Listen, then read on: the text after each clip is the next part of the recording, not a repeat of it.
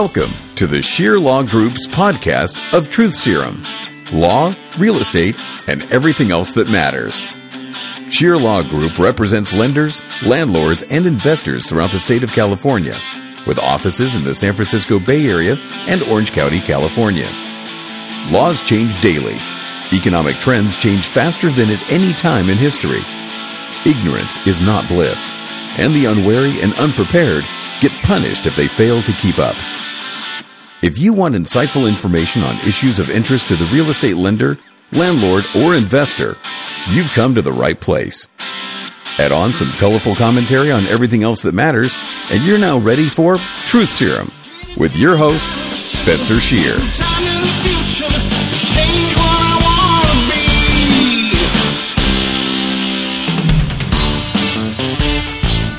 2021 was a wild year.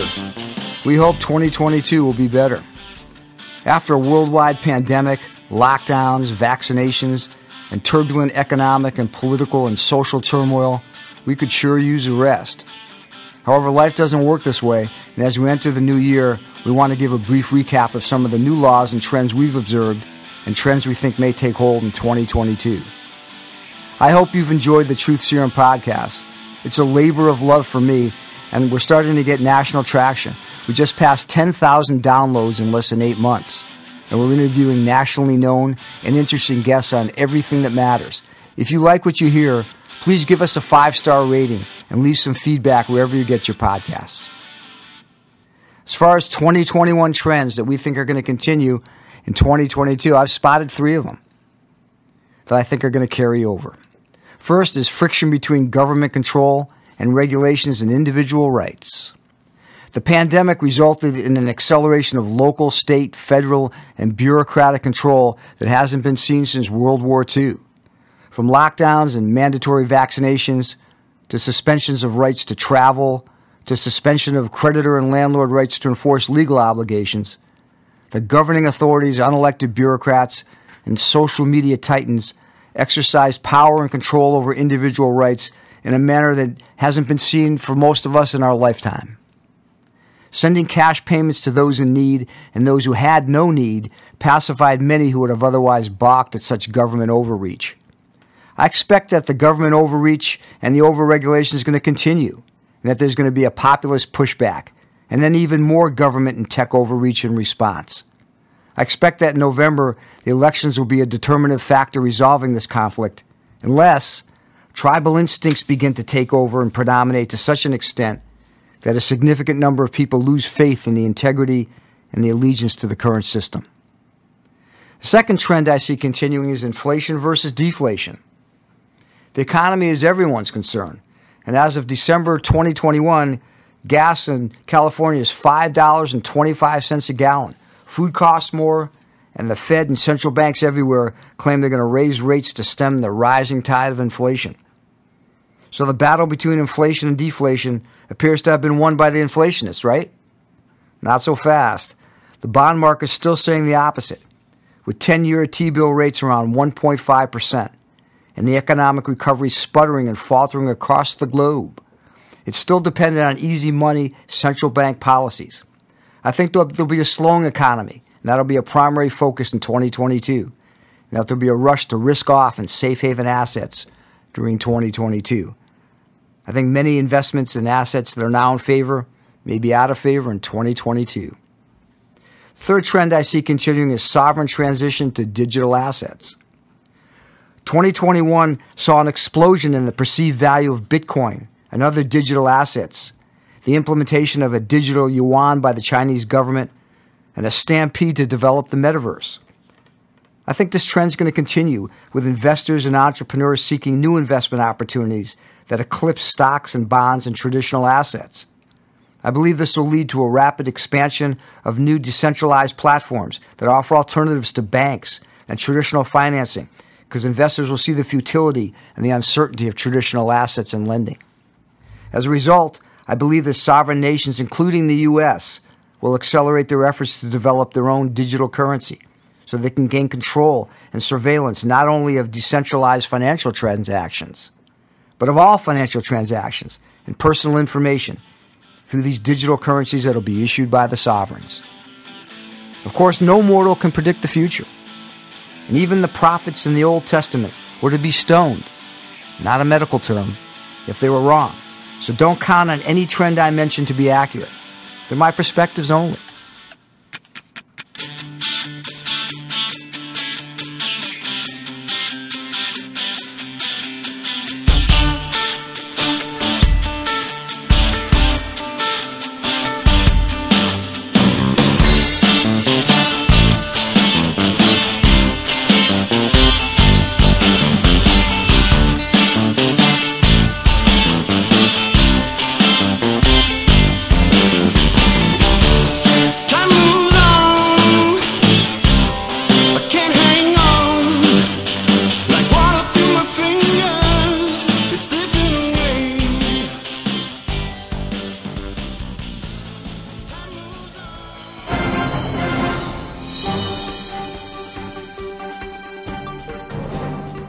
The law.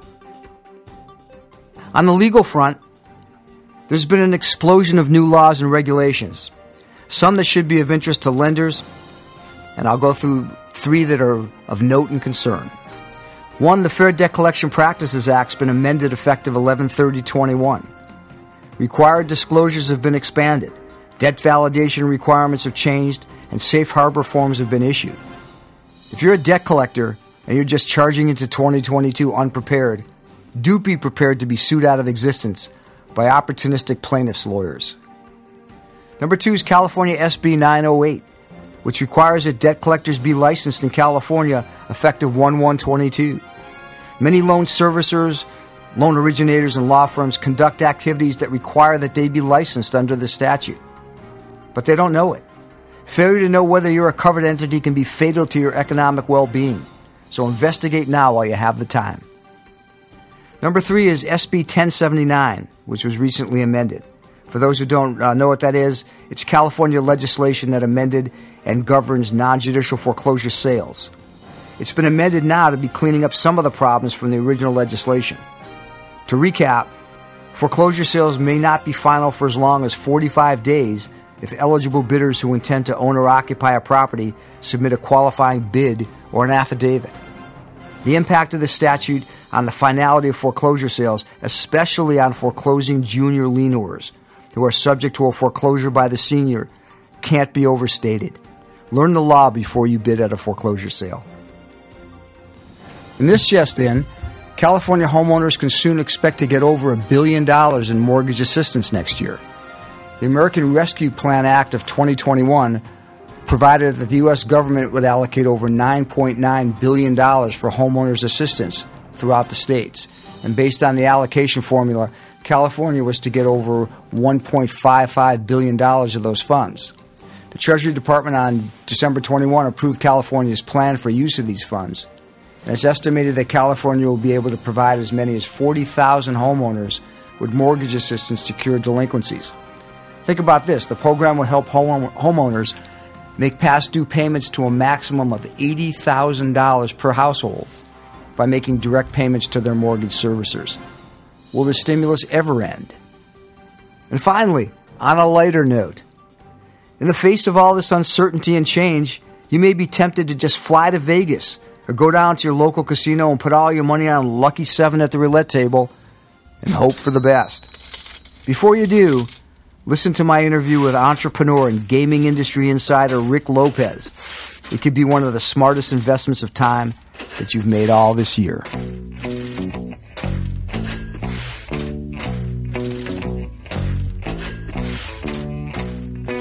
Laws and real estate. All right, Rick, let me introduce you to our listeners. You have over 25 years' experience in sales and development in the casino gaming industry. You currently work with eConnect as Executive Director of Casino Sales and Product Development. You're an entrepreneur and a software developer. You're a co developer with eConnect on their award winning artificial intelligence for loss prevention solution software. And you hold multiple patents around facial recognition and the use of facial recognition to reduce money laundering. You're also a co owner of two casino businesses. The first one is Rolled Up Gaming Partners, which developed and patented several table games, which include Bonus Spin Blackjack, bonus spin Pai Gow, and three hand hold'em. The second one is Bad Hare Gaming, which has developed an artificial intelligence driven blackjack shoe called the Data Cradle. The Data Cradle assists casinos with identification of advantaged players, commonly called card counters, and maximizes the profitability of casino blackjack games. Rick, welcome to Truth Serum. Thank you so much, Spencer. Appreciate it. And uh, let me clarify that bad hare is the rabbit, not H A I R. Ah, got to know that. Very good. Yes. All right, so let me, let me talk about uh, casinos. Most people think of them as just the dens of iniquity, but what I understand is a casino is regulated as a bank under the Bank Secrecy Act. Is that true? That is true. Uh, under the Bank, Banking Secrecy Act of 1975, they deemed that casinos are actually banks that create their own currency and they are regulated under the same type of umbrella. And so they're also monitored by the same know your customer type of initiatives that any bank or, or banking institution would be. Yeah, it's interesting because I think of you know as, as a you know again I don't want to be pejorative. You think of them as like they're either shady or there's the mafia or they're a big business or all three combined. But I never think of them as a banking institution. That's interesting. You know, what's funny is it, it, we all have this perception of of um, the old mafia days uh, and Lucky, Lucky Luciano starting out Yes. down in Vegas and whatnot, and you know the the mafia somehow drives those casinos. Today, they're all uh, traded on the New York Stock Exchange. They're one of the most highly regulated industries in the entire world, and on top of that, um, they self-regulate. So even if you're going to tribal gaming, uh, the tribes self-regulate and submit to the Nevada Gaming Control Board, which is uh, a division of the FBI uh, in and of itself, and so it's one of the most safe. Um, well, I wouldn't say safe, but uh, it is one of the most highly regulated industries in the world, and there are no uh, gang activities that control. The, you know, that's not to say that gangs don't come into casinos, but there is nobody who's actually running the the mainstream casinos that are tied to the mafia or any type of gang activity. Interesting. Very interesting. Yeah. Let me ask you: Are casinos truly regulated, or do they cook the machines or the programs to So make? it, it's funny. You you've got these um, perceptions, and every gambler has their own, you know, their their their own way of looking at how the machines work. And oh, that machine over there is hot. Or you can even you even talk to the employees at the casinos, and they're like, oh yeah, that machine's about to hit, it, and that could not be farther from the truth. Okay, the way a slot machine works, and we can get into table games a little bit later, but the way a slot machine works is it's a random number generator that produces an outcome. So every reel has its own set of, let's say, 13 stops.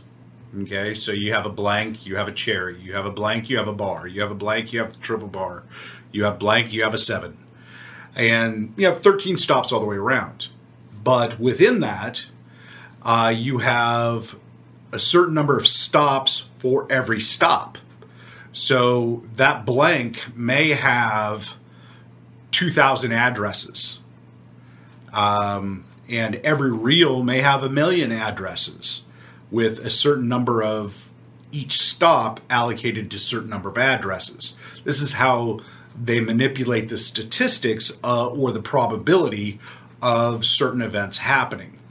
If you have uh, a hundred stops that are blanks, and you have ten stops that are cherries, then there's a ten percent chance of those cherries coming up.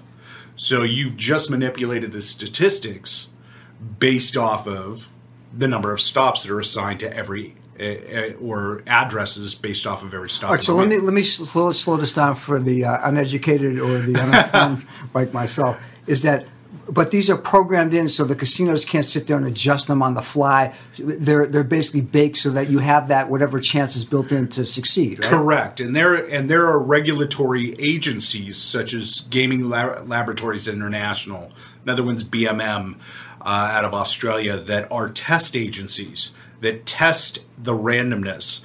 And every slot machine that goes into the field has been tested over a 10 million hand or 10 million coin cycle, so that they can guarantee to within a thousandth of a percent exactly what the hit frequencies are on those slots. But keep in mind that every time you push that button, it's a brand new random event. All right, so let me one more time again for the uneducated, uh, so we can understand this. So I get it. There's a random generated win or loss, but uh, again, are casinos required to give you like a 10 or 15 percent chance at winning, or do some casinos squeeze it down to one percent? And what's the the parity in there? The, there, there are laws that that regulate that. Okay, the worst percentage, and I'm talking about a return to player. Okay, is how, how much money gets returned for every hundred dollars you bet. This is what it should average out as a payback. Yep. Okay. So when we talk about a payback, let's say the very worst you can have, which is somewhere around 84%. So for every $100 you spend, $84 should be re- returned to you through through normal play. And that's average, okay? Because sometimes you have you know some some variation if somebody hits a jackpot, you also have uh, high high loss frequency. Yes. But it's going to average out to that. And let's say 84% is the worst, 102% is the best you possibly could do within the, the legal ramifications. Right, one more thing. This is great. I'm, I'm totally interested in this. So, if a casino hits, say they they, they were uh, they were unfortunate, they hit like seventy percent, or very fortunate, they hit 150 percent. How do how do they have to make up for that discrepancy? That, that happens over a, lar- uh, a large average number of bets. Okay? So you may have volatility immediately where, okay, I come in, I got lucky, I hit a jackpot, and then I hit a, another jackpot. That's going to throw off the hold percentage of that slot machine. But over a long uh, average number of bets, let's say a million, 10 million bets, that that fluctuation where I just won two jackpots back to back is going to average out and it's going to fall to within that parameter that it should be at of whatever that hold percentage was. All right, one last thing, and I'm just trying to catch this all the way to the end. So let's say that's the way it should go and, uh, under random generation. Let's say a casino, whether they're cooking the books or something just weird happens statistically, and it turns out that the regulators come in and they see that the casino got to like 150% or they were losing at 70%. How do they adjust that or do they fine them or what do they do? There, there is no if a program is issued for a slot machine, hmm. it's been tested. There is no oh it accidentally did this. If it if it is at 150%, it's just because it got lucky. I got it. So they're tested uh, like good housekeeping seal of gambling and they go on. Exactly. I got you. Now, now I'm, I'm going to clarify with something also really quick because your your listeners are going to be very interested in this. I talked about 84% being the worst that you could be paid back Yes. uh, within the casino. Okay, usually that is tied to a game like Wheel of Fortune, Jeopardy, uh, something that is well known. That maybe there's a movie or a or a television show that's associated with that with that game. And the reason for that is like let's say with uh, Wheel of Fortune, Sony Picture Studios is going to take six percent of those revenues as their own, you know, for for royalties. Yes. So in order for the casino to get their cut, the game manufacturer to get their cut, and then also Sony Picture Studios to get their cut, they have to give you worse odds so that it holds more money. So I always tell people if you're going to play slots, play something completely unknown. Oh, They've never heard fascinating. That's great. So, so the, the the more well known it is, the worse your chances. Exactly, because you have to pay somebody for the license of that brand. Whereas if it's an unknown, if there's no brand associated, if it's just, you know, whatever slot machine from whatever maker that was just made up, they don't have to pay 6% and hold an extra 6% just to make sure that the licensor got their, sh- their cut. Very good point. All right, let's switch a little bit here. Uh, let's talk about uh, facial recognition software. I understand that uh, that's becoming not only it's becoming standard fare at casinos. And tell me why, and tell me a little bit about it. So, facial recognition within the casino industry is it's not about if it's when. Okay, everybody's going to have it. I- I- there is no way around it. Uh, when you start holding a casino accountable to the Bank Banking Secrecy Act, and you say you have to know where the money comes from for every player that you have, um, especially anybody who spends over $10,000 or collects over $10,000, you have to have a way to find those, uh, find out where those people came from and where that money came from or, or whatnot. So being able to identify your customers in a place where you have 50,000 people walking around every day, banks don't have that. Casinos have to. They they you know they're drawing people especially las vegas where you have tourism and you have people coming in all day long. You can't guarantee that you know your customer. And so facial recognition um, and, and and let me back this up. Facial recognition is not done within a casino for sport. It's not like we just oh recognize your face because we can. Let's let, let's see you know Spencer's face and oh yeah we recognize him so good for us. That's not how it works. We uh, and part of what I've invented and what I have patented is what's called data driven facial recognition. Your face is recognized through cameras associated with a transaction if you go in and you're doing something nefarious and your face is recognized with that transaction, those two get tied together. Okay, then your face is interesting to us, and we're going to research it. Could, could you give me an example of that? For example, are you saying, for example, if, if I came up in a database and I did a transaction, how would that work? So let, let's say you walked into a casino, and we use facial recognition at the entrances to say, okay, log this face, and we know Spencer's face now. Okay, but now every time you go to a slot machine and you insert money, you get what's called a Tito ticket. Ticket in, ticket out. Okay? You put money in, you get a ticket or a voucher that is worth whatever amount of cash you have left over or what you've won from a slot machine. Yes. Okay. So let's say you came in and you were seen cashing out over $10,000 worth of Tito tickets over a 24 hour period of time. Okay. The casino is now obligated to file what's called a currency transaction report.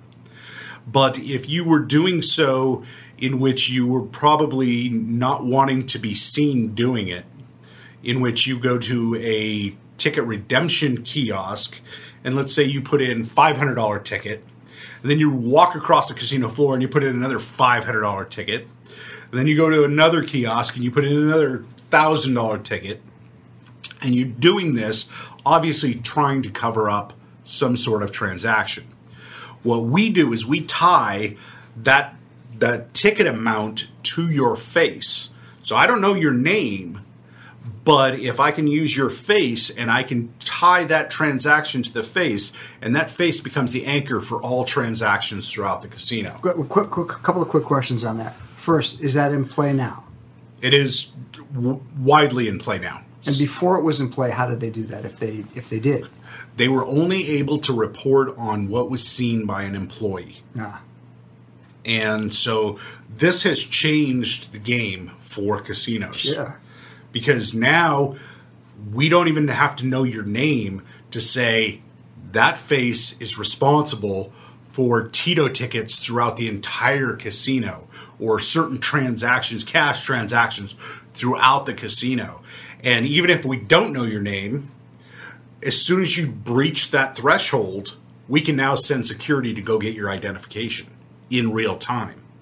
So you spend, spend, spend, spend, spend throughout the entire casino, and then all of a sudden you breach that level. Now security's right there saying, "Hey, Mr. Scheer, can we get your ID?" Or, or actually, you wouldn't know your your last name. He's, "Sir, sir, can I get some identification from you?"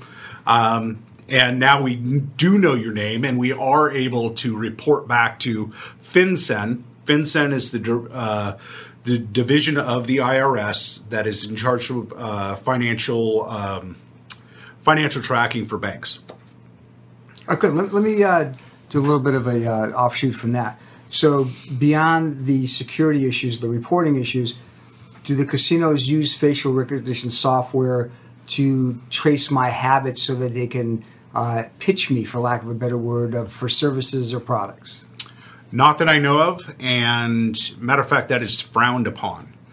Uh, marketing, like I said, we f- facial recognition is general, genuinely not used for sport. Okay, which would include pitching products and, and marketing to somebody.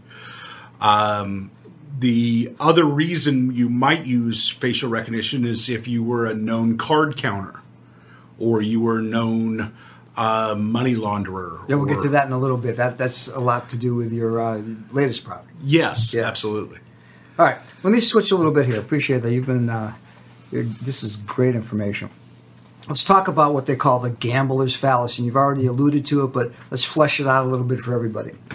A, a- a general definition uh, of the gambler's fallacy: it's a belief that random outcome is either more or less likely to occur after the occurrence of another random event or series of events. So again, I, don't want to make it too complex, but I'll break it down uh, to an explanation as I've found as follows. It says the only true statistical random event is a coin toss because the possible outcome, heads or tails, are statistically independent. You can't predict better than a 50 50 chance afforded you from the existence of just two options. What the next outcome will be based on the knowledge of the previous outcome. And again, here's an example. If a person flips the coin five times and sees the same outcome each time, he may decide that the next flip of the coin will produce a tails result since tails is due. The reality of this is that the six coin toss has the same chances of landing heads or tails as the previous five. So, true or false? If someone plays a slot machine for two hours and doesn't win a jackpot, the next person who gets on that machine has a better chance of winning a jackpot. Absolutely false. Why? Because laws of randomness is exactly like you said with the to- coin toss. I could sit here and flip a coin and it could come up heads 25 times. All things being equal with that with you know that coin's not weighted or anything like that, there is no guarantee that it's going to be tails the next time. Has anybody ever seen a coin toss 25 times heads in a row? Ever? I, I not that I, I I can't tell you yes or no on that, but with a slot machine, with a video poker game, with pretty much anything, it is a random event every time you push the play button. And it's a true random event. I, I read something the other day, and it, this blew my mind. If you take a deck of cards and you shuffle it, let's say 10 times, statistically, the, statistically speaking, it will be in an order that has never been done before. so all 52 cards, if you replayed 52 cards uh, after shuffling it 10 times, in the history of cards and and, whatnot, it will be in a completely un- unique order. You know, it's interesting. I'll give you my corollary of that because I appreciate that. Is I play chess all the time, like online chess or whatever. And and every I keep thinking I've seen all these moves before, but it seems like every game there's one thing that comes up that's never come up before, even the craziest of repetitive games. and, and that's what makes chess so brilliant is no matter how far you can think ahead there's always there's always something that changes that Yes. changes everything yes. and it's one move now you've got an entire sequence of events that happens after that that are brand new Butterfly effect? i would say so Very good. All right, let's let's switch this over to the same concept we're talking about to card counting, because there's something at least uh, I think you would probably agree that that's something you can actually do to make the odds go in your favor. Correct? Yes, that is something where during certain situations or certain times, the odds are actually in your favor or s- suitably equal so that it's worth it to bet more. All right. So again, I I don't want to spoil the uh, do a spoiler alert here, but card counting. Uh, I don't know if it's illegal, but it definitely is not uh, allowed by casinos. Why isn't that just something that people who, who are smart and with good memory should be able to do to even the odds? Well, fir- first of all, it's not illegal. Okay, card counting is perfectly legal. However, if you let card counters come in and do do whatever they want to do to even the odds, then casinos quickly go out of business. Okay, uh, if you're banking the house and you give up your edge, then you're not going to be in, in business long. Plus, you have somebody who owns that business and they have the right to refuse service to anybody. If somebody demonstrates that they are card counting, there's a couple things that happen. It, it, it's not like, um, you know, Laurence Fishburne in the movie 21 where he comes down and he's, we're going to arrest you or, he, you know, some guy named Guido in the back room with Harry Knuckles is going to rub you out basically the the average casino if they if they spot Spencer card counting, they're going to come down and they're going to cap your wagers. Okay, and what I mean by that is your let's say your average bet is fifty dollars. But then, as soon as the card count is really in your favor to make a big move, the only way to make money card counting is to increase your bet when the odds are in your favor. Well, if I come down and I say, Spencer, I notice you, you, you know, you, you're betting fifty dollars, but then when the count is in your favor, you bump that up to five hundred.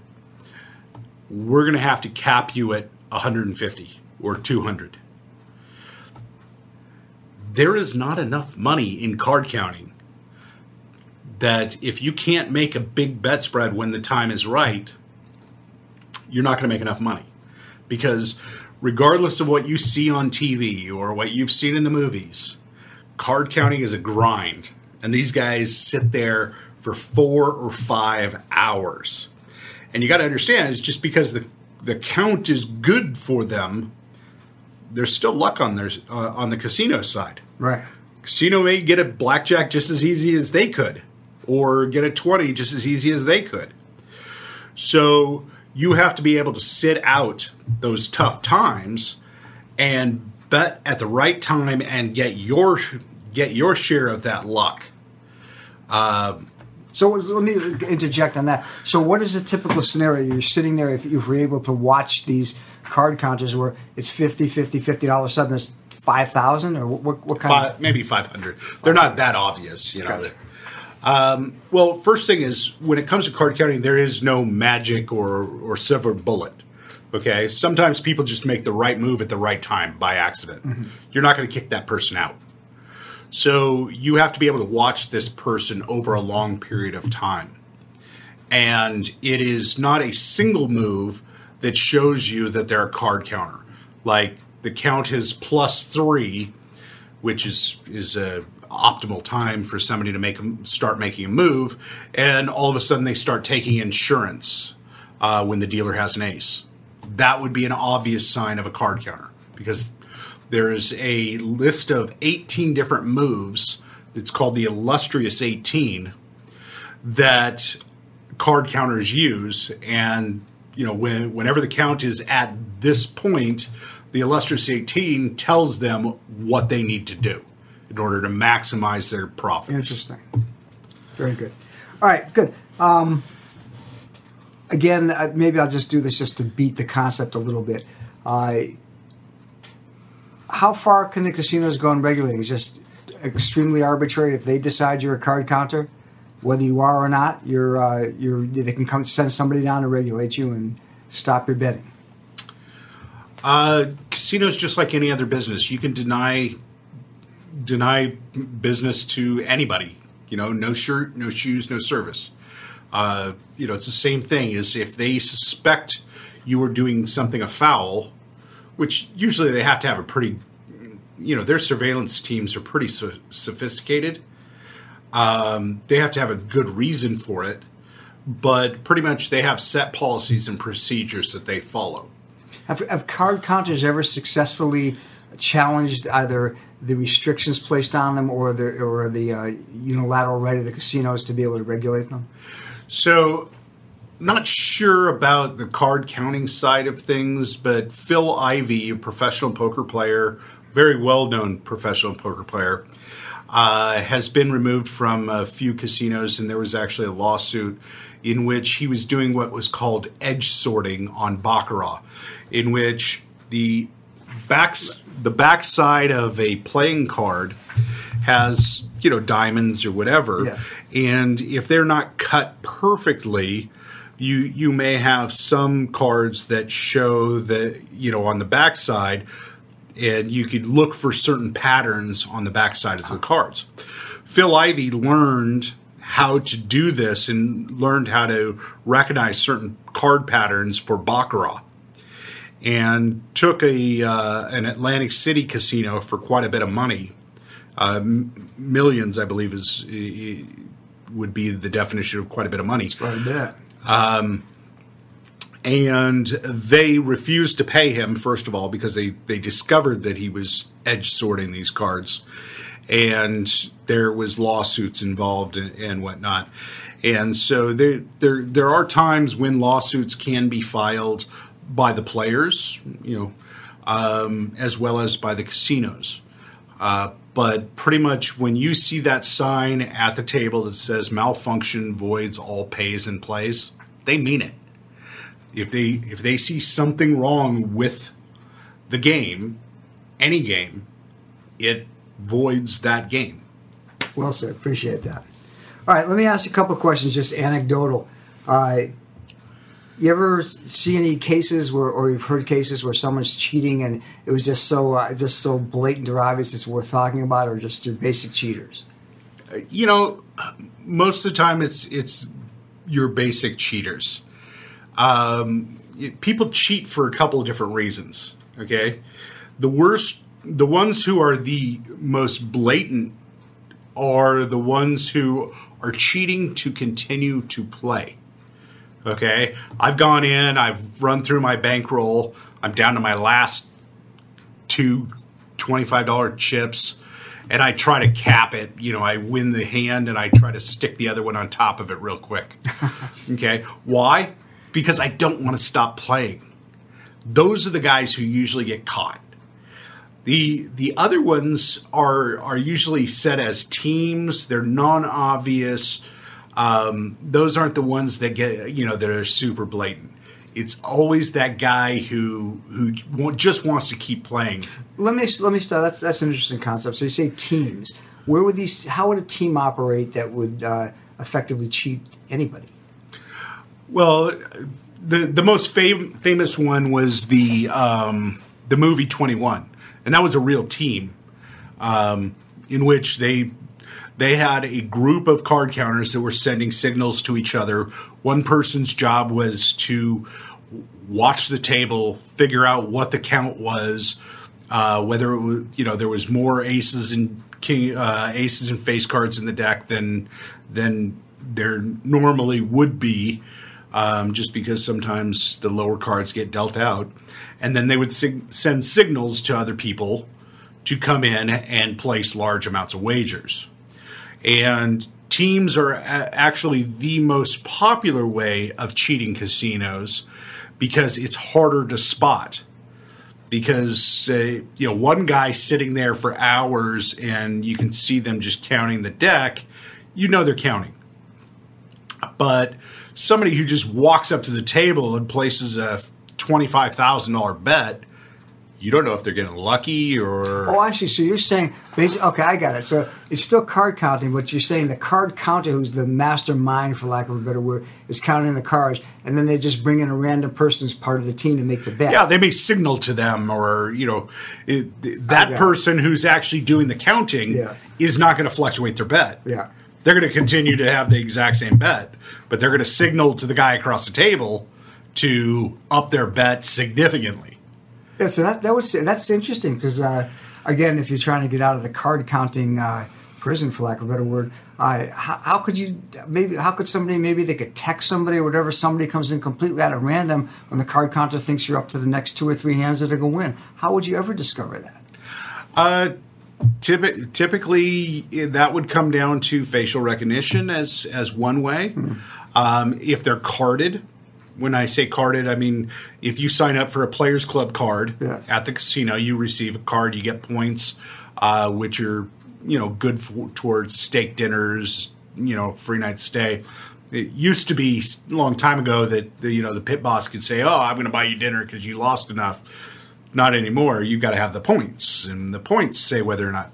So point scams become this huge thing, and so being able to, ca- you know, even card counters, even people who are who who are advantage players use their cards because they want to build up the points, and they, that's just another way they can take advantage of the system. Gotcha. Now, interesting thing going back to the um, the team play is you have team play using electronic table games now because table games can be uh, you know electronic or they can be live. So um, you now have people who will offset bet on electronic games to earn more points. So let's say it's a electronic roulette game and Spencer comes in and he's only gonna he's got ten thousand dollars in his pocket. Rick comes in, he's got ten thousand. You bet on black, I bet on red. Outcome's always gonna be black, red, or green, which means that five percent chance that we're gonna lose. But if you're earning enough points to offset that five percent, you can't lose. Interesting. Very interesting. All right, good. Let's switch a little bit now. We're going to do a total U-turn here. Gambling addiction. Yes. USA gambling revenues increased to over 160 billion dollars in 2018. At least so I read. Some studies have shown that people with alcohol abuse history are 23 times more likely to have a gambling addiction. Does gambling industry have any obligation to combat this at all? Absolutely. Matter of fact, um, Gamblers Anonymous is is a strong, strong uh, force within the with the in, within the industry. But one of the things that you're not mentioning here is that a large portion of that is sports betting, which is now becoming legal online, and so it's going to become worse than uh, before it becomes better, because now it used to be oh you know somebody with a huge gambling addiction, well they're in debt to their bookie whatever. Now they're just doing it right there on their phone, and they don't have to worry about some guy named Guido with hairy knuckles coming to rub them out. So it's going to get worse because over the next couple of years, I think more than I, I want to say 40 states are going to have legalized sports betting uh, that you can just do on your phone. Right, so that's a good point. So what you're saying is that you know the a- the average person is kind of like uh, you know the person who orders you know uh, Uber Eats versus the person who goes to the restaurant. Most people aren't necessarily going to the restaurant anymore; they're doing it online or whatever. Yeah. But uh, so as in, whether it's the casino individually or the gambling industry compositely sense, do they have an obligation to help to stem the, the tide of both gambling addiction or the combination between alcohol and gambling addiction, or is that just something you can't do? You you can in the brick brick and mortars. Um, it's a little bit harder to regulate with the online gaming, uh, especially like when you're talking about an online casino, not just uh, sports betting, which I I harped on just a few seconds ago. um, online gaming where you're playing a slot machine on your phone, usually that is an international company. Uh, there's very few uh, online casinos for money with actual online payouts. Just had a crazy thought. Ready? So, could you could could you require that someone take a breathalyzer before they get online? or even if you did, then I guess you could sub in somebody who uh, was not breathalyzed. Well, and, and that's where uh, video poker came crashing down years ago. Is is you couldn't you couldn't tell if they were 16 years old or 12 years old Yes. or you know they borrowed their mom and dad's credit card. It, it, it, it's so difficult to regulate once it gets online because you have no idea who's actually doing the transaction. Yeah, but that's that's that's interesting. That's insidious. So I mean, really, uh, if, if there really is an interest in, in trying to keep the most vulnerable out, are you just saying that online basically trumps that, or Well, it does, except for the U.S. has actually taken some great steps in which they, and, and I, I'm not saying that the, anybody the, in the U.S. is holier than thou. They did, they did those steps so that they could collect tax dollars off of the winnings, but what has happened is it's made it so that you have to become a known patron. And a lot of the tribal casinos are doing a great job where you actually have to go into the casino to load up your account. Uh, so that, you know, they you may have uh, I'm going to pick on let's say um, uh, Talking Stick Casino. Um, they may have an online casino, you know, for their app on your phone. But in order to put credits on there, you have to go to the casino, go to the cage, and have that loaded up. Good point. One more thing before I, because I got to come to a close in this, but just one thought on that was, uh, like that reminds me of when I was a kid and you- and I, I was you know 15 years old and you got someone who was 21 to go buy the uh, the beers for you. Exactly. Could you do the same thing under what you just said? Once again, it's hard to regulate. You know, it, once it gets online, Yeah. it's really hard to regulate, and especially if these casinos are operating out of the Isle of Man or you know, so somewhere where there's less regulation than here in the U.S. and even even Canada. Uh, you know, there may be less regulation, but you know, you that's that's where it exists. It comes across the U.S. and you know you've lost some control in the casino industry. If you're placing a wager on your phone, there has to be a way to detect whether or not it's Spencer. First of all, you're of age. Second is that you're not going beyond your means. You talked about um, problem gambling, and it really is an issue. Um, and it's going, like I said, it's going to get worse, especially with legalized sports betting, because that is that is the place where I would say. I actually I don't know the exact statistics, so I'm not going to try to come up with it, but it's a huge, huge problem. Good. It's been great. You've uh, been a very interesting guest. I appreciate that. Tell me a little about and tell our listeners a little bit about your business. I know you've got a, uh, a brand new uh, tool in effect that will probably help to revolutionize things and really help limit some of the card counters. Tell everybody about it. Absolutely. So we uh, we've invented and patented a uh, product called the Data Cradle. The Data Cradle sits underneath a standard blackjack shoe and proactively counts down the deck and alerts the surveillance department when the table is vulnerable to a card counter uh, that is about to make a move. This way, like I said earlier in the podcast, there is no magic bullet to know that it's a card counter. But if we can alert them and we can watch those players when the table is vulnerable, then you're going to discover who's card counting way earlier and be able to stop them earlier in the process than than, than normal.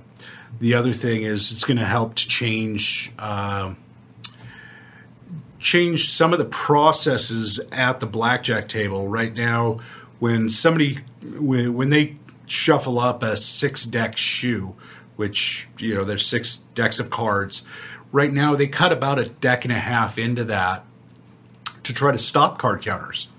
Um, and they're going to shuffle up before they get to that that full deck deck and a half. Well if we can reduce that to just a half a deck, then the casino's win increases by 1%. Um, they get more hands per hour, but they can also use looser pay tables and they can give more back to the player. Interesting. Has this been proven effective already? Yes. Great. There's so, several casinos where uh, we are live with it. Uh, Monarch Casino in Colorado, uh, Thunder Valley in Northern California, Pechanga in Southern California. Um, quite a few different places that uh, not not sure if I'm allowed to share their names. Good. I hate to say this, but you're uh, you're evening the odds uh, after evening the odds. Yes, uh, you know, casinos have to be um, honest as well. They, you know, they have to give everybody a fair chance, and they try to. Um, they can. They've continued to tighten things up as players uh, take advantage back from them, and so you see things like at a blackjack table where it used to be three two is is the reward for blackjack. You bet two to get three to win three if you get a blackjack. Well, that got tightened up to five six. You know, you have to bet five to win six because why? Because advantage players were taking advantage of the of the game. They were bringing the odds into their favor and taking more away from the house. Also, you've seen um, going from standard shufflers or hand shuffling to continuous shufflers, where the cards are continuously shuffled. Players hate that, but the house has to do it so card counters can't exploit the house. So part of what we're doing is we're trying to make it so that we can alert, we can keep things even, and we can get the house to pay pay more to the players like it used to, and give a better a better experience to those players. Your product will help that. It does. Great. All right. If somebody wants to get a hold of you, talk to you more about this, or talk about your product, or anything like that, how would they do that? Send me an email at rick at rolledupgaming.com. Say that again slow because I think some of our people are going to be wanting to write this down. Rick at rolledupgaming.com. Great. So again, my question is: I think I'm going to entitle this episode "A Trip to the Casino: A Good Investment." Is that true, or don't bet on it? Go for entertainment. Have fun, but never lose more than you can afford. Great. Thanks, Rick. I uh, enjoyed talking to you. Thank you. You're welcome.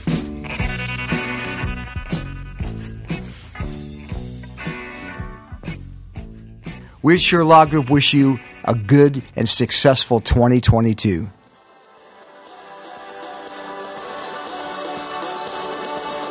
Thank you for listening to Scheer Law Group's podcast, Truth Serum Law, Real Estate, and everything else that matters. For more on the law, go to www.scheerlawgroup.com or contact Spencer or Joshua Scheer. For more info on real estate, see your real estate broker or agent. Don't forget to mow your lawn, trim your hedges, and pay your mortgage. For more information on everything else that matters, read good books, cultivate good friends that you can share ideas with, pray often, and do not place your hopes in governmental institutions. Write Spencer Scheer if you want to argue the points made in this podcast. Finally, this podcast cannot be relied on as legal advice, and SLG disclaims any responsibility for the ideas presented. See an attorney if you have issues or problems related to the subjects mentioned in this podcast. Adios, amigos.